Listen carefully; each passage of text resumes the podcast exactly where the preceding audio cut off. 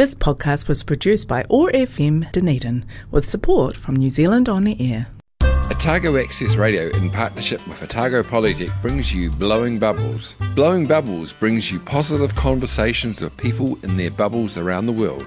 How are people living their bubble lives? Working from home, keeping kids entertained, and staying connected and getting exercise. And how are these things presenting us with the opportunities to find new ways of living? Every weekday, the Sustainable Lens team of Samuel Mann, Shane Gallagher, and Mawera Karatai reach out from their bubbles to chat with interesting and positive people around the world. Broadcast on Otago Access Radio 105.4 FM and streamed and podcast on oar.org.nz and sustainablelens.org, bringing connection, joy, kindness, and peace in the days ahead.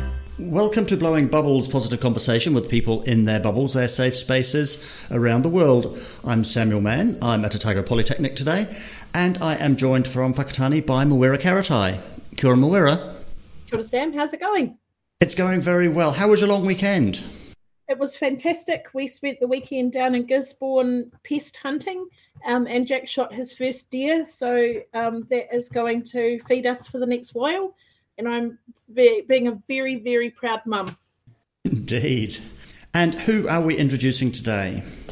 It is my very great pleasure, pleasure to introduce Dr. Elizabeth Kerekere, um, who I first met standing on the steps of Parliament when we presented our Māori Wards petition. Um, and I've got this beautiful photo of me, Elizabeth, and Jack standing together, and we treasured that. Elizabeth, it is so wonderful to have you here today. Thank you for sharing with us. Oh, it's lovely to be here. Thank you for having me. Good, Elizabeth. Where are you, Elizabeth?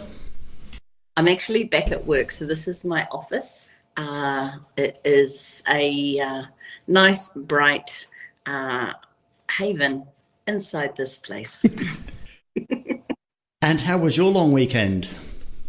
I had the best weekend. I put the laptop and work away. I did not open it, and and I just spent the whole weekend at home. We did the gardening. I built a uh, big wooden garden bed from scraps of wood that we had at home. And we started painting our wash house and just, you know, just outside all day with the family. And I thought, you know, a lot of what this job is is thinking about the country and and talking about whānau as everyone else is. And this weekend I decided to commit to my own the people I live with, which is my partner Alofa, uh, my sister Lorna, and uh, her boy Ryan, and our cats and dogs. So, where is home? Uh, Gisborne. So uh, we live now. We used to be in the country, but we're in town now. So, it, and it was idyllic. It was beautiful, gorgeous weather all weekend, and yeah, cruising. So we've been asking people how their bubble life was, and now, of course, we need to explain which bubble life. How was your first bubble life? Back in last year. Yes. So we were home. Uh, we had my partner and I, and our nephew was already living with us, uh, and our niece came up from Dunedin. So again, we're really fortunate. We own our home. So we had no worries about security of tenure or that we might get kicked out or our rent raised or anything. We and we've got a lovely backyard. We've got our animals, and so we had everything we needed. I was the shopper, so we're very strict. I'm immunocompromised. Um, my partner and I both have underlying health conditions, and so we're very, very strict to the rules. Still are, uh, and and so it was lovely we spend a lot of time sorting stuff, all those jobs that say when you get a minute, when you get time, you'll get to it and you never do it. And my niece was great because she's good organizer. So she would help me sort things and she'd go, Do you really need that? And I go, I'll save this for later. And they said, Or someone else could use it right now. And so we sent masses of, we sent um, a whole lot of stuff to Women's Refuge, clothes, sheets. We sent a whole lot of stuff to the hospice shop. Uh, and it just felt, all, A, get into things you never get to, but B, that weight that lifts off you when you let go of things that you don't need anymore. And were you working from home? Yes, because Zoom. never, ever I spent so many hours glued to a screen watching people and and it was an interesting way to stay connected because in that Māori concept of kanohi ki te kanohi, we say that we, we have better conversations when we're together. So technically we're seeing each other's face, but there's still and you can create an energy, I believe, on Zoom, but it's it's still just really different. You have to work harder than what you can create in, in a room.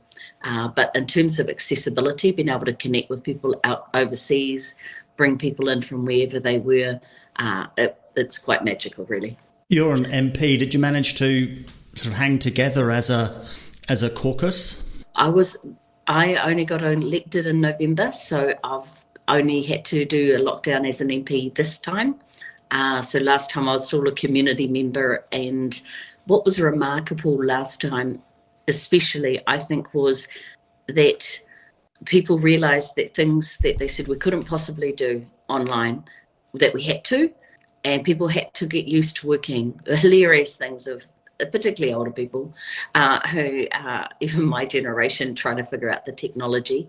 Uh, but i think we'd already been together for quite a long time before this lockdown and we have all worked together in different capacities because i was in a leadership role in the party before i got elected and so because we have really strong staff we have clarity on what we're uh, what we have to do, then that kind of machine keeps rolling and we we can fit into it. So we're able to continue the bulk of our work. And of course, the situation we're in right now with Auckland still in lockdown, and that means puts out four of our MPs. Uh, when the Speaker relaxed the rules that, that some people could travel, then our uh, our co-leader Marama will be coming back down. She's actually here self-isolating because of our other co-leader James going to uh, Glasgow for the climate change talks. So yes, it's uh, you kind of luckily don't have to rely on the individual to keep it all rolling. We fit in where we're meant to. As, and I suppose a small party is already good at working locally, nationally, in a distributed and flexible way. Exactly that. Uh, we we're just really organised about, especially well, we it means we have to just share the duty in the house. Uh, we're speaking on each other's bills, so the Auckland people send us through notes so that we can talk to them. Uh, because on top of the work we've already got, then we don't always have the time to do all the research that we you'd normally do before you speak. Uh, so we really rely on our colleagues to kind of catch us up and make sure we've got the main things. Uh, but yeah, we're it is it is true. When you're small, you try to you have to cover a lot of lot of things. But that's doubly challenging. That I hadn't thought of that having to speak on behalf of their of your colleagues because we're not mm. having the actual parliament isn't isn't working remotely, but those people are stuck not there.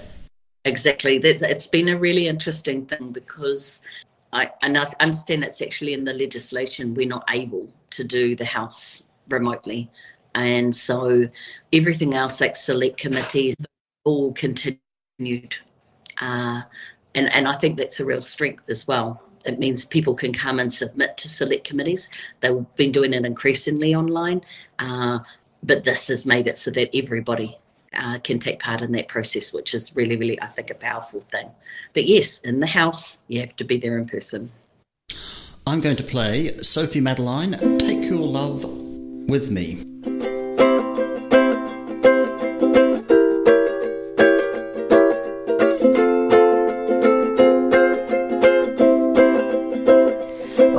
Navigate the ocean in a homemade boat and fly across the desert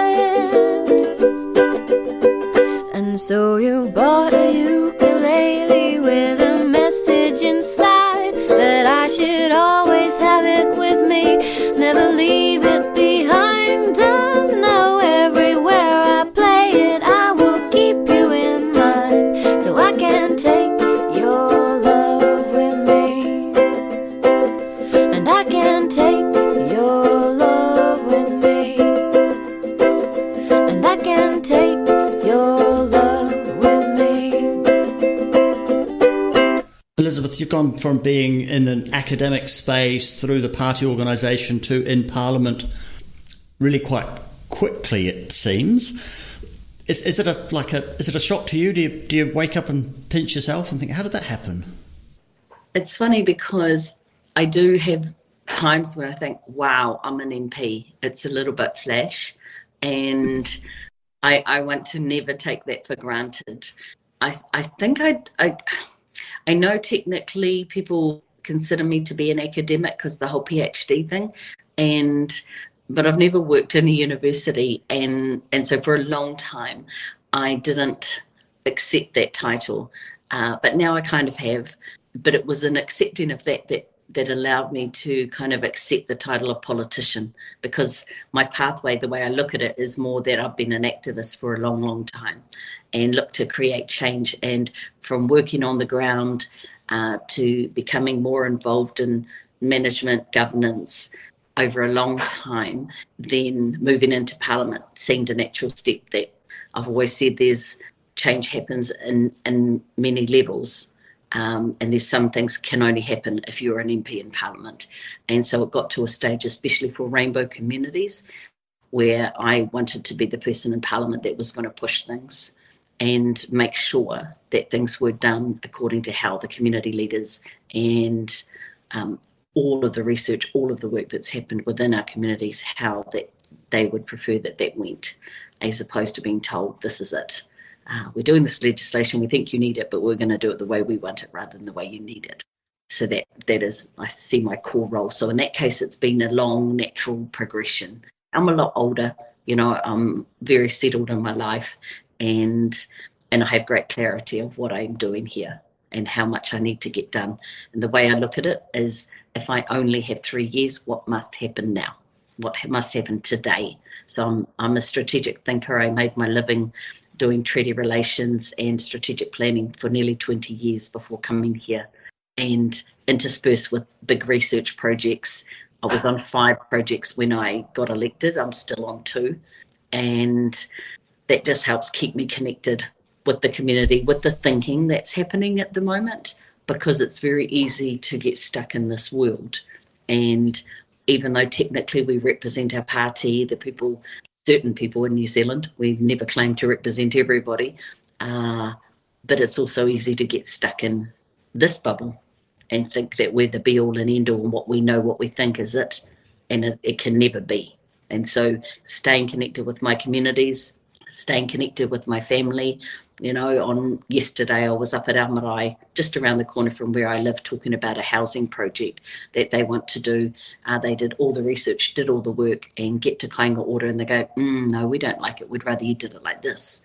You know, people are like, "It's not what we need," and so it's just those kinds of things that when you're looking at such the macro, which is law and and, and announcements and and then you drill down to what's happening in a community that's that's the real life. And if we don't stay connected with real life we lose our way. And i i can never i could never have that happen. We always have to be careful to, when we're asking people questions about how different groups are doing because we have to have that caveat around the not being a single experience but also who are you to speak on behalf of that? But you're in the House of Representatives, so let's assume that we can speak somewhat on behalf. Are there particular effects of the COVID pandemic on those rainbow communities? Are there particular angles that we should be thinking of or aware of? In terms of rainbow communities, because there are already major issues about access to, especially gender affirming healthcare in our system, uh, our government has prided itself that last time in lockdown we there wasn't much interruption to um, mainstream health health provision. This time, though, there's huge impacts, and it's it's very clear, it's undeniable, and that has certainly meant that for people trying to get access to certain things, that that has affected it. Other things are some medication coming into the country, so people who are on particular types of medication, uh, that that source is is being delayed, and so it's quite tricky when you've worked hard to find out what is exactly right for you. And I imagine this applies across the board to many communities, many people suffering, and especially people with rare rare diseases uh, and rare disorders. Because if this is that that thing, that thing you need, and it's like getting here, that's a real, real issue uh, for people. There's the fact that we've had two major pieces of legislation come through at the same time that have impact on rainbow communities. Uh, that has um, reinforced some of the kind of mental health issues because it has provided a huge platform for anti-trans lobbyists and and people have been able to day after day hour after hour say really horrible things against uh, trans and rainbow communities. So what we're finding is across mental health providers, uh, the increase. So for COVID, the lack of physical connection and being able to see people and, and um, connect across rainbow communities was already affecting people. And then with the hearings, uh, they, there was a huge spike of people seeking care and getting really worried because technically uh, this is a government bill. It has Labour and Green support. Both bills banning version practices, uh, but also self-identification for uh, trans, non-binary, and intersex people on their birth certificate. Technically, we all know these are going through. They, but it's all of the hours of hearings that have allowed people to spread hate and misinformation. Huge misinformation has gone out into the community. Those of us who are supportive have also been trolled quite heavily over this. I've had people uh, let me know, like leaders in our community who have been largely not personally affected and now getting trolled, getting things sent. People find their personal addresses. Uh, they bomb all of their Facebook posts. Uh, they go, it, it's ring their organisations. We've we've had people uh, with anti-trans people ringing their workplace and saying you shouldn't be employing this people. I had many many emails telling me I should resign from Parliament because I support the lives and dignity of non-binary and intersex people, and and I'm very clear who my communities are and who put me here. The Green Party put me on the list high enough that I could get in, so I stand for all our policies and our charter.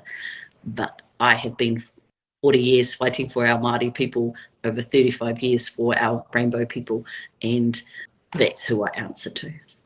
And so I, I, actually say when people say you should do this and you should do that, uh, you should what what misinformation you should tell us what's not true. And I said I already wrote a thesis. You can read that. I am not accountable to you. Do you have to have? Is it a thick skin you have to have in that situation, or some sort of resilience? Absolutely. I'm I'm in a position where I am here to fight for our people, and I can get angry, and I certainly do. I can get a bit upset. I don't have the privilege to be thin skin about it. I have to keep um, doing this work, and it's why I'm here.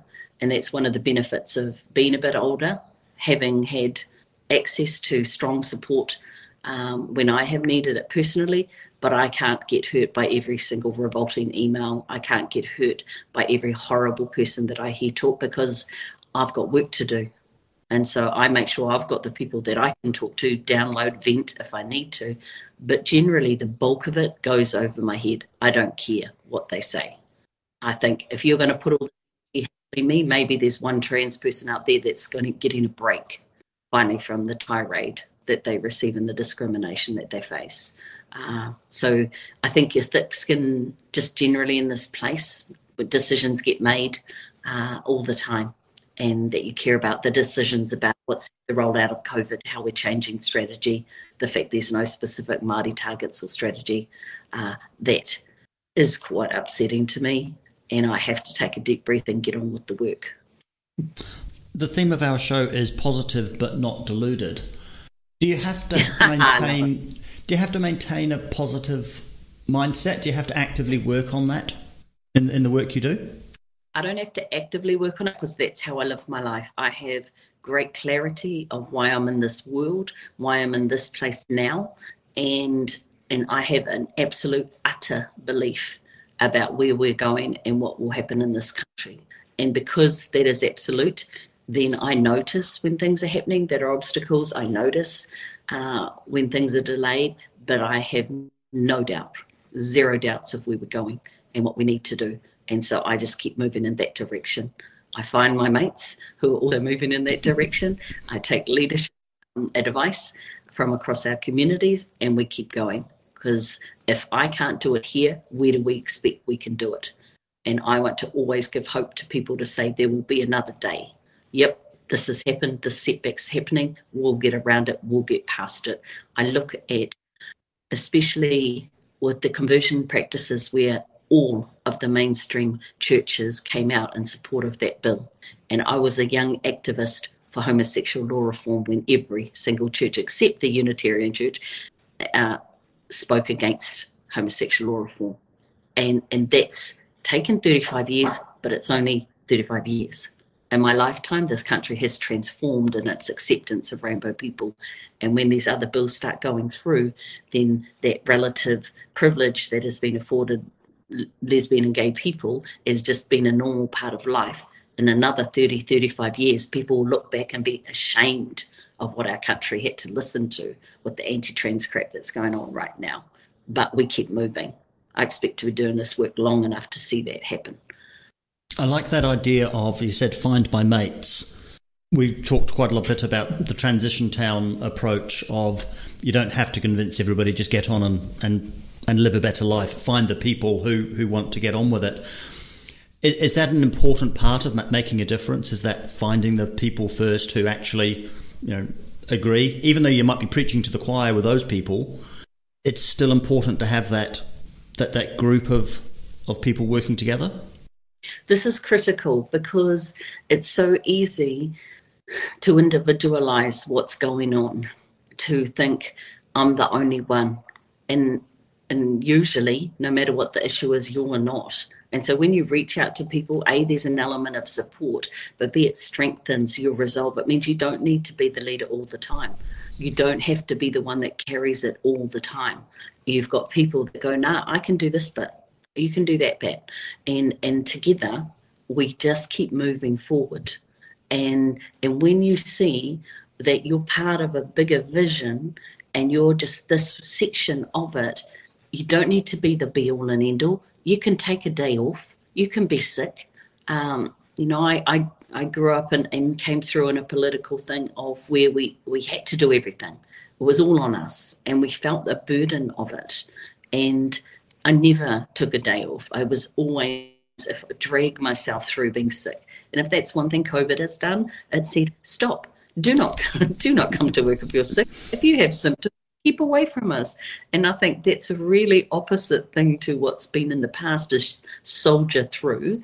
Uh, you know, just keep doing the work anyway. And but that thing of finding your mates is just especially for our young people who, who want to do a thing and they're all excited, and I've been those that youth activist, is to say, awesome, awesome, find your mates. Who else thinks like this? So it's not just all on you. Um, and and when a drama happens in your life, as it always will, uh, other people can keep things rolling and can keep. And and the important thing for me is always to create space because depending on what your vision is, there'll be people who do things in a certain way that don't always suit who you are. And you might not necessarily feel included in that space. It's like, that's okay. You walk alongside other people. So I was going, here's your tight crew. And then there's all these people you walk alongside and you collaborate with, you do things, but here's your crew.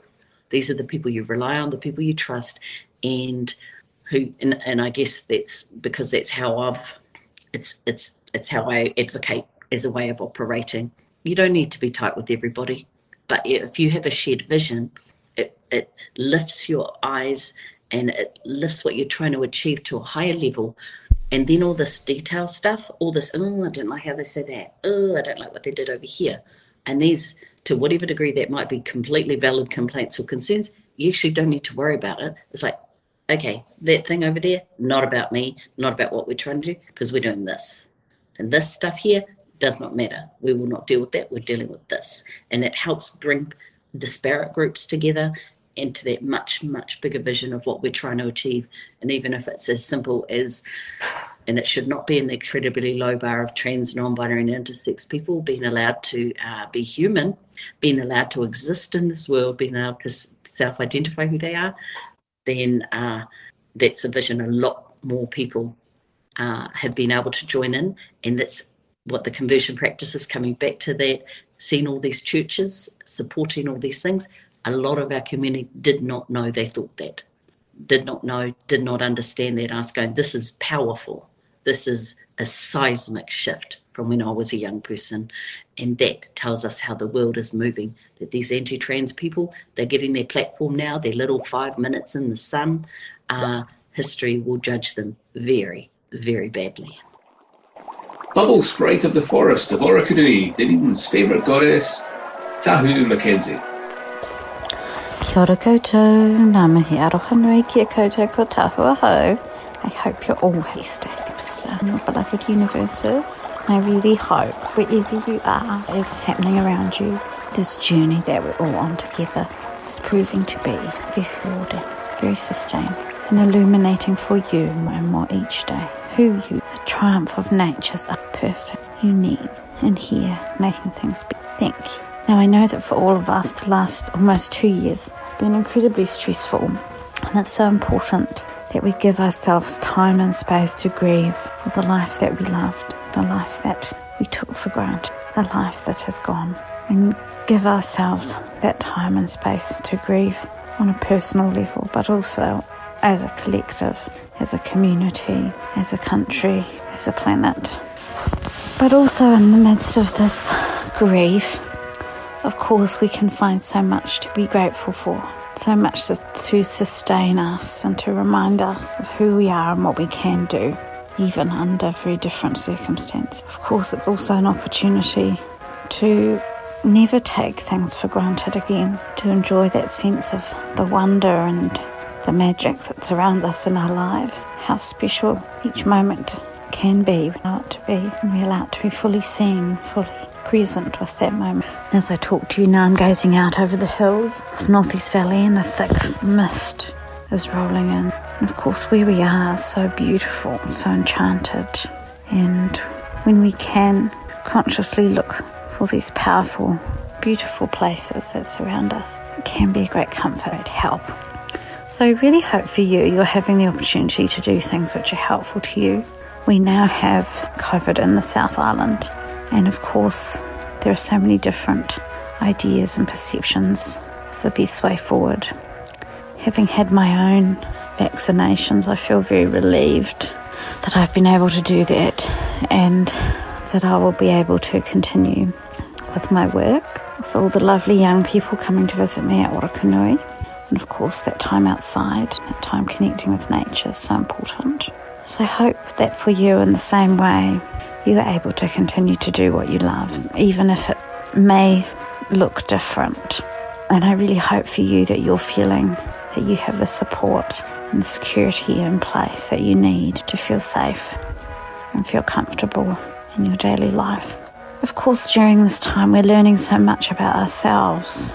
We're learning so much about the extent, the expanse of our hearts, and with each heartbreak, of course, and each loss, our heart grows, our heart grows stronger and opens more and more so that we can love more and more. We can encompass more and more with our love.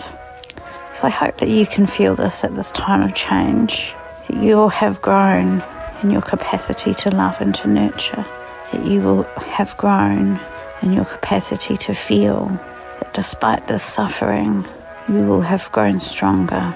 And although we are finding ourselves in a new reality.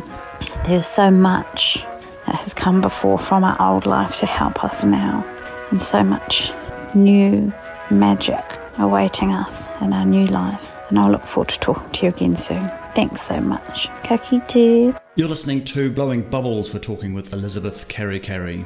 Elizabeth, uh, Jack came home from school the other day. My 11 year old boy, he, he came home from school and he goes, oh, I'm going to tell you the story, but I'm not going to use the actual names because because the names are identifiable and I don't want to do that. So I'm going to call. Um, so Jack comes home from school and he goes, I saw Sarah today. And I said, How's Sarah? And he said, Oh, Sarah walked past me and I said, Hi, Sarah. And Sarah said, Oh, I'm not Sarah anymore. I'm James. And Jack goes, Oh, okay. Hi, James. and James goes, Hi, Jack. And that was the conversation. And it was so beautiful and perfect and absolute acceptance. Beautiful. If Sarah wants to be James, then Sarah can be James. And and I look at, you know, there's this um there Jack knows a couple of kids who identify as non-binary. Um, and, and there's this massive, beautiful spectrum of, of gender identity that's happening in the intermediate school here in Whakatane. And and I think it's really absolutely flippin' beautiful. It's so nice. And it does remind me of all these years where there has been this real anti crowd and they've had such a strong voice. And I know that that voice is, is slowly being quiet, quietened and, and put into the box where it belongs, a box of hate. Uh, and I just, um, I wonder what what can we do to really support this movement for acceptance that is playing out in Whakatane but might not be playing out throughout the rest of the country. How can we get people supporting this? I think exactly that. Bring up our kids to be accepting of who people are, that we actually don't have the right and we should not try to uh, control who anyone else is. We should not try to tell anyone who they who they are. So that's inside our immediate family, uh, because when you create a space of acceptance and love, where actually it's just normal, then then our homes are the first place to do that, and then that spreads out. We don't know what an incredible impact that little interchange would have had on James. Uh, yeah. To so so normal, so ordinary, just an ordinary person. No one's asking you about have you had surgery. No one's asking you why did you do that. Just like okay, sweet, just that's beautiful and then in the community, it's it's I always say is to use our privilege in the spaces of influence that we have, because even though we all will have some area in our life where we are not privileged, where we have been hurt, uh, where we are discriminated against, there'll be other areas still have it better than somebody else. And so for me as a cis person who is um, a whapui, but also lesbian femme. I've never had my gender challenged in any way ever. And, and so I have huge privilege in that sense uh, over people. So in the spaces that I speak to, I use that voice and I will be adamant, I will be direct, I will shut down anybody who is um, threatening the safety of anybody in my communities. I'll, I'll use whatever privilege I have and whatever means I have. And it's just broadening that circle of acceptance, but also just to say, like for me, using those Māori concepts of mauri, that who someone is and how they express themselves, that's them. We just have the ability to appreciate it and be part of it. We have no say in that. We shouldn't. We should just, in the same way we choose to how I express myself, I don't get to say or comment on how someone else, except to say how much I might love it, uh, or even, no, I talk about wairua, I talk about mana, I talk about all those things about the basic dignity of someone's life and the right to just get on with it. Don't want to be special, don't need a parade, just would like to go to the shop without getting hassled, would like to be able to have um, documentation where your birth certificate matches your passport, if you have to need two forms of ID to open a bank account, whatever it is, uh, that the kids in our school can figure out who they are at a time of questioning and exploration in a safe space. And that might change, that might be fluid. Uh, yeah, it's very much about that. Create space when you can, privilege when you can. But generally, just be a good human. Just realize that we're not in charge of each other and just be someone that but create things in such a way that's that 10 years from now someone will come up to you and say i didn't tell you at the time but you said something and that changed my life just the loving way the way you're inclusive the way you spoke about this thing that really affected me and that changed. And I went home and I talked to my child who's transitioning. And I mean, I've had the huge privilege to have received those kind comments through my resources, through my research, because I've dedicated my life to this. I want our kids to grow up and grow old. I want our people to never have to worry that their life, their life and their livelihood is threatened. Just want people to be part of this world because a we've got so much work to do. We need all the workers, and but also what um, what are we losing to this world when people feel they can't be part of it anymore because they're not accepted where they are? So every chance to uh, to to be inclusive, to be supportive, to just yeah, be someone people would like to be around. Take that chance. That idea of being a good human, and um, we've interviewed Tamati Coffey a couple of times, and that was what he says every time. That probably every time we have a, a Waiariki LEC meeting, he talks about being a good human. It's that's who he is, and I see that that's who you are as well. And and it's um it's such a beautiful thing, and I think we need a lot more good humans in the world to support our kids as they're defining their identities and having to wear labels that are not their own labels. Exactly. Exactly. Let's take Talking Heads Flowers.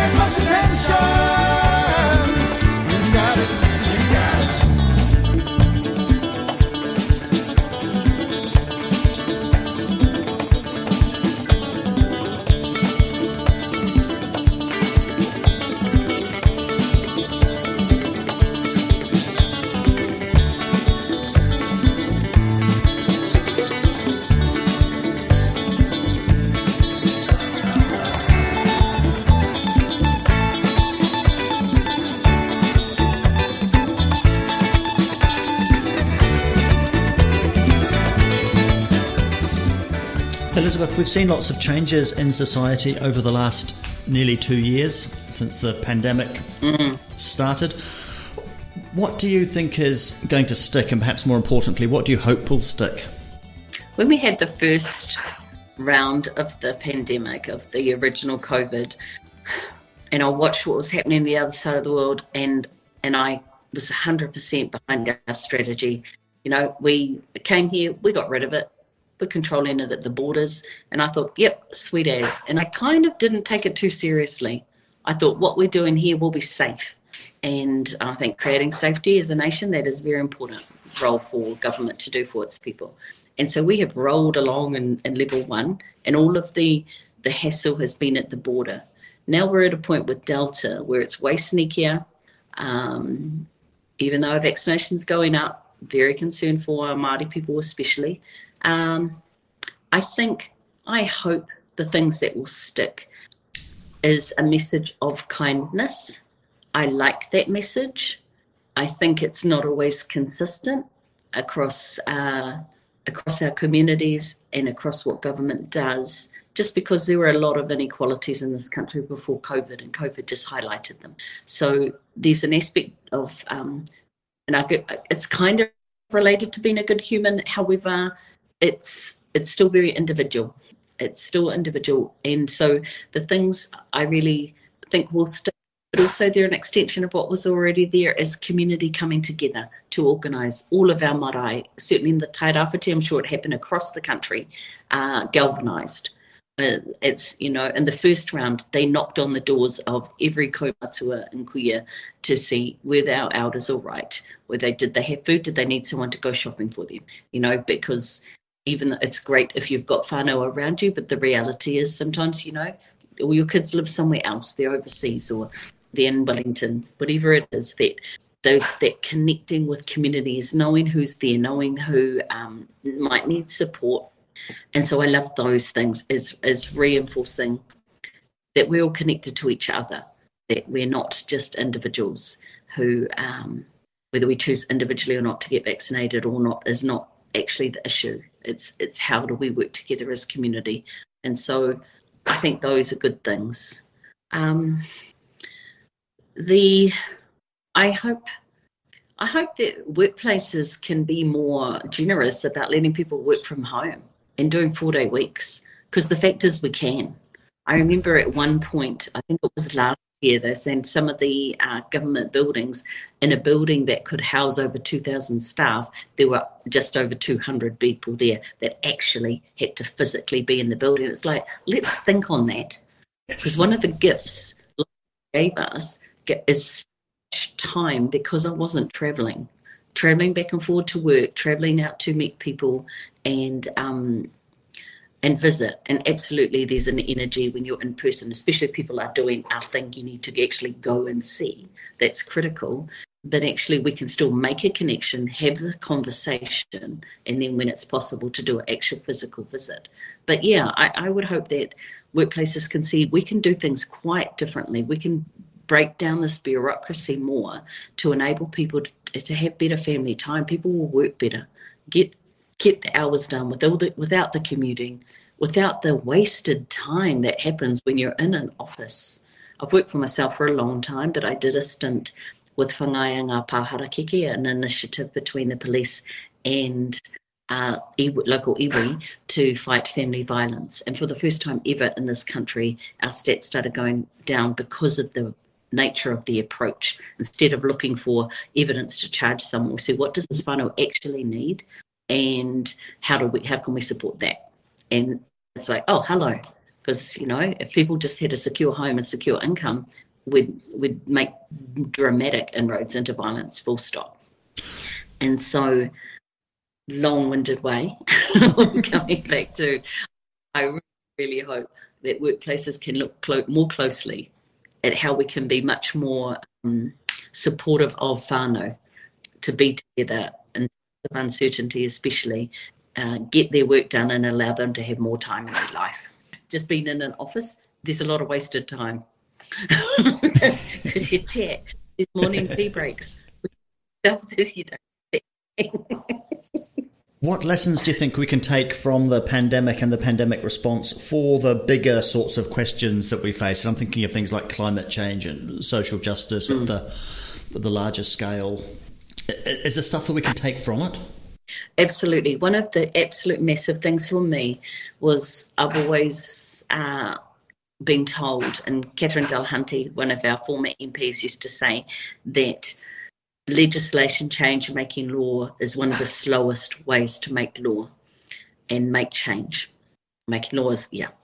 And in COVID, we learned that law can be made super fast, that money can be magicked out of nowhere, and that things can get done. I know that I've seen things coming through on Facebook and other places where they're saying, imagine if you applied that model to cancer. Imagine if you applied that model to domestic violence. What would it look like if you actually said, right, that is it, we are stopping this? Imagine if we actually said, instead of dragging it out and the whole emissions trading system and all the rest of it, we said, you know what? We are doing this. We are we are sorting transport. We are sorting agriculture. We are throwing all the money we need into um, regenerative ways of operating, clean energy, the whole thing. It's happening right now. People, buckle up. We're doing this as a nation because we must. Imagine if we did that and we could. Actually, we could.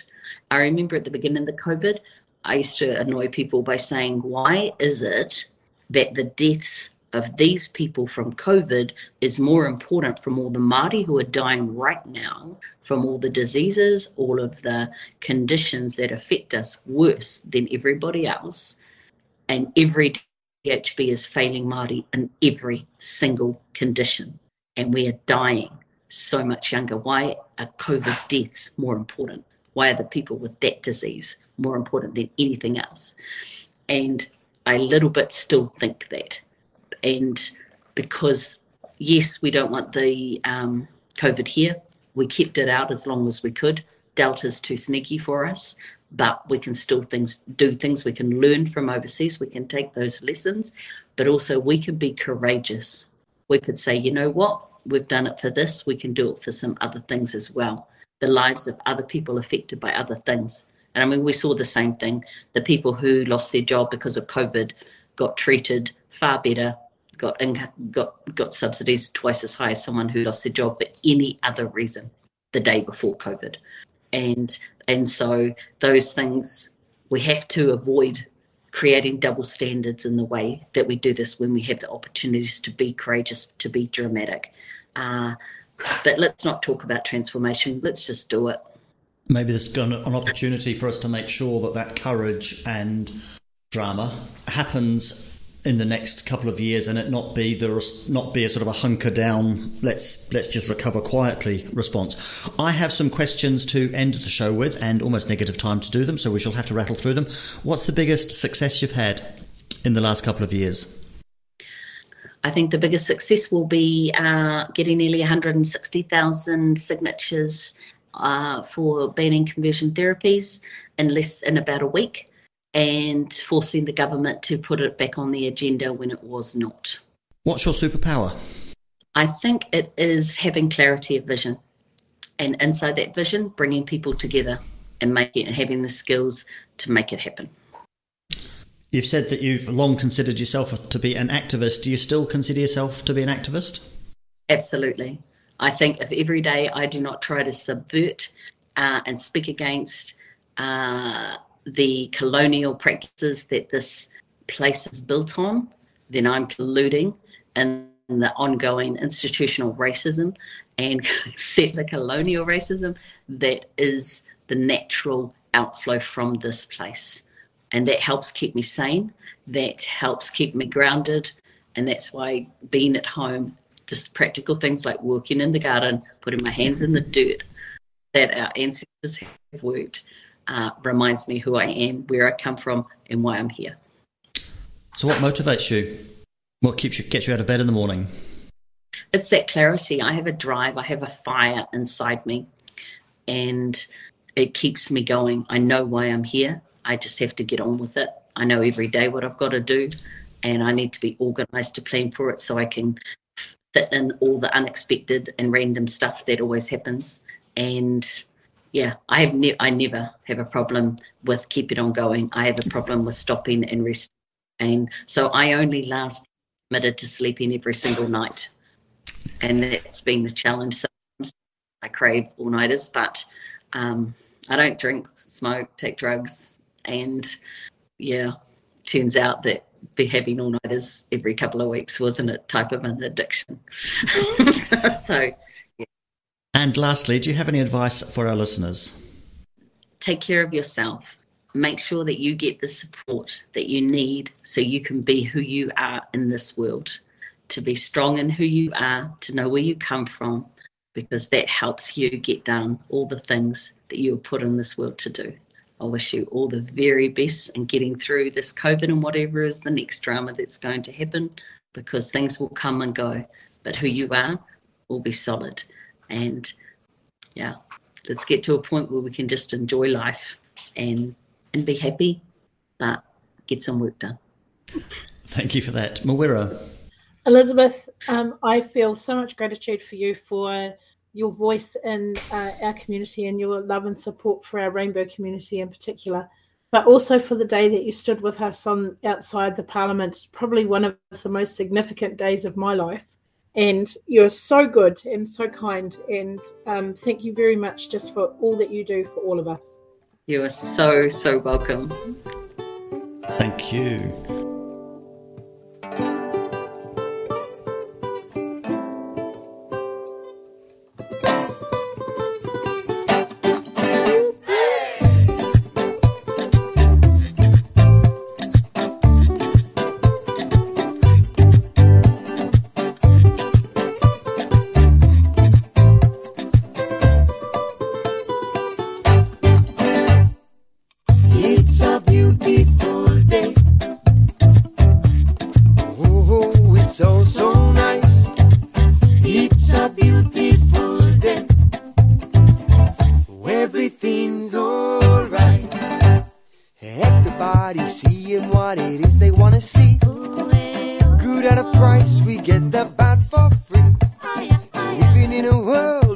Call it insanity.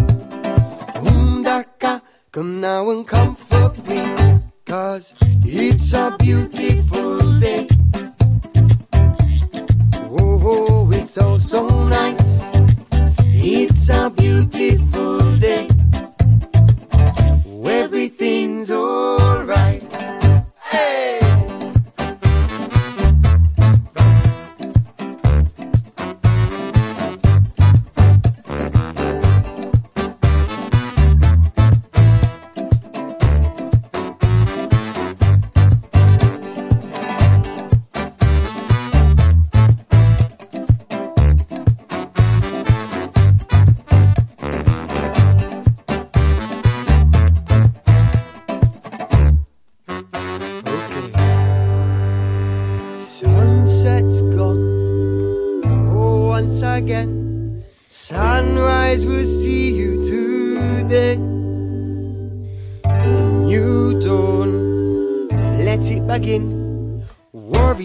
They drifting away. Oh, come on, you gotta free your mind. They're gonna tell you a little story about how we're gonna find a place to go and a place to play where we can hide from all the creatures that are out to stay.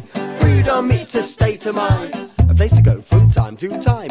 I get away, even only for a little bit. Oh, come on, let your inhibitions sit. We gotta feel it coming through. You've been listening to Blowing Bubbles, positive conversations with people in their bubbles, their safe spaces around the world. Find us on Otago Access Radio, where we are streamed and podcast on oar.org.nz. Someday we could break this illusion, cause it's a beautiful day. You can find us on Facebook and wherever you get your podcasts. It's a beautiful day. We had a contribution today from Tahu McKenzie. This is Duncan Disorderly and the Scallywags. A beautiful day. It's so, so nice. It's a beautiful day. Everything's alright. Hey! I'm Samuel Mann. I'm at Otago Polytechnic today with Mawera Karatai in Whakatane, and from Parliament Buildings we've been joined by Dr. Elizabeth Kerekere. That was Blowing Bubbles. We hope you enjoyed the show.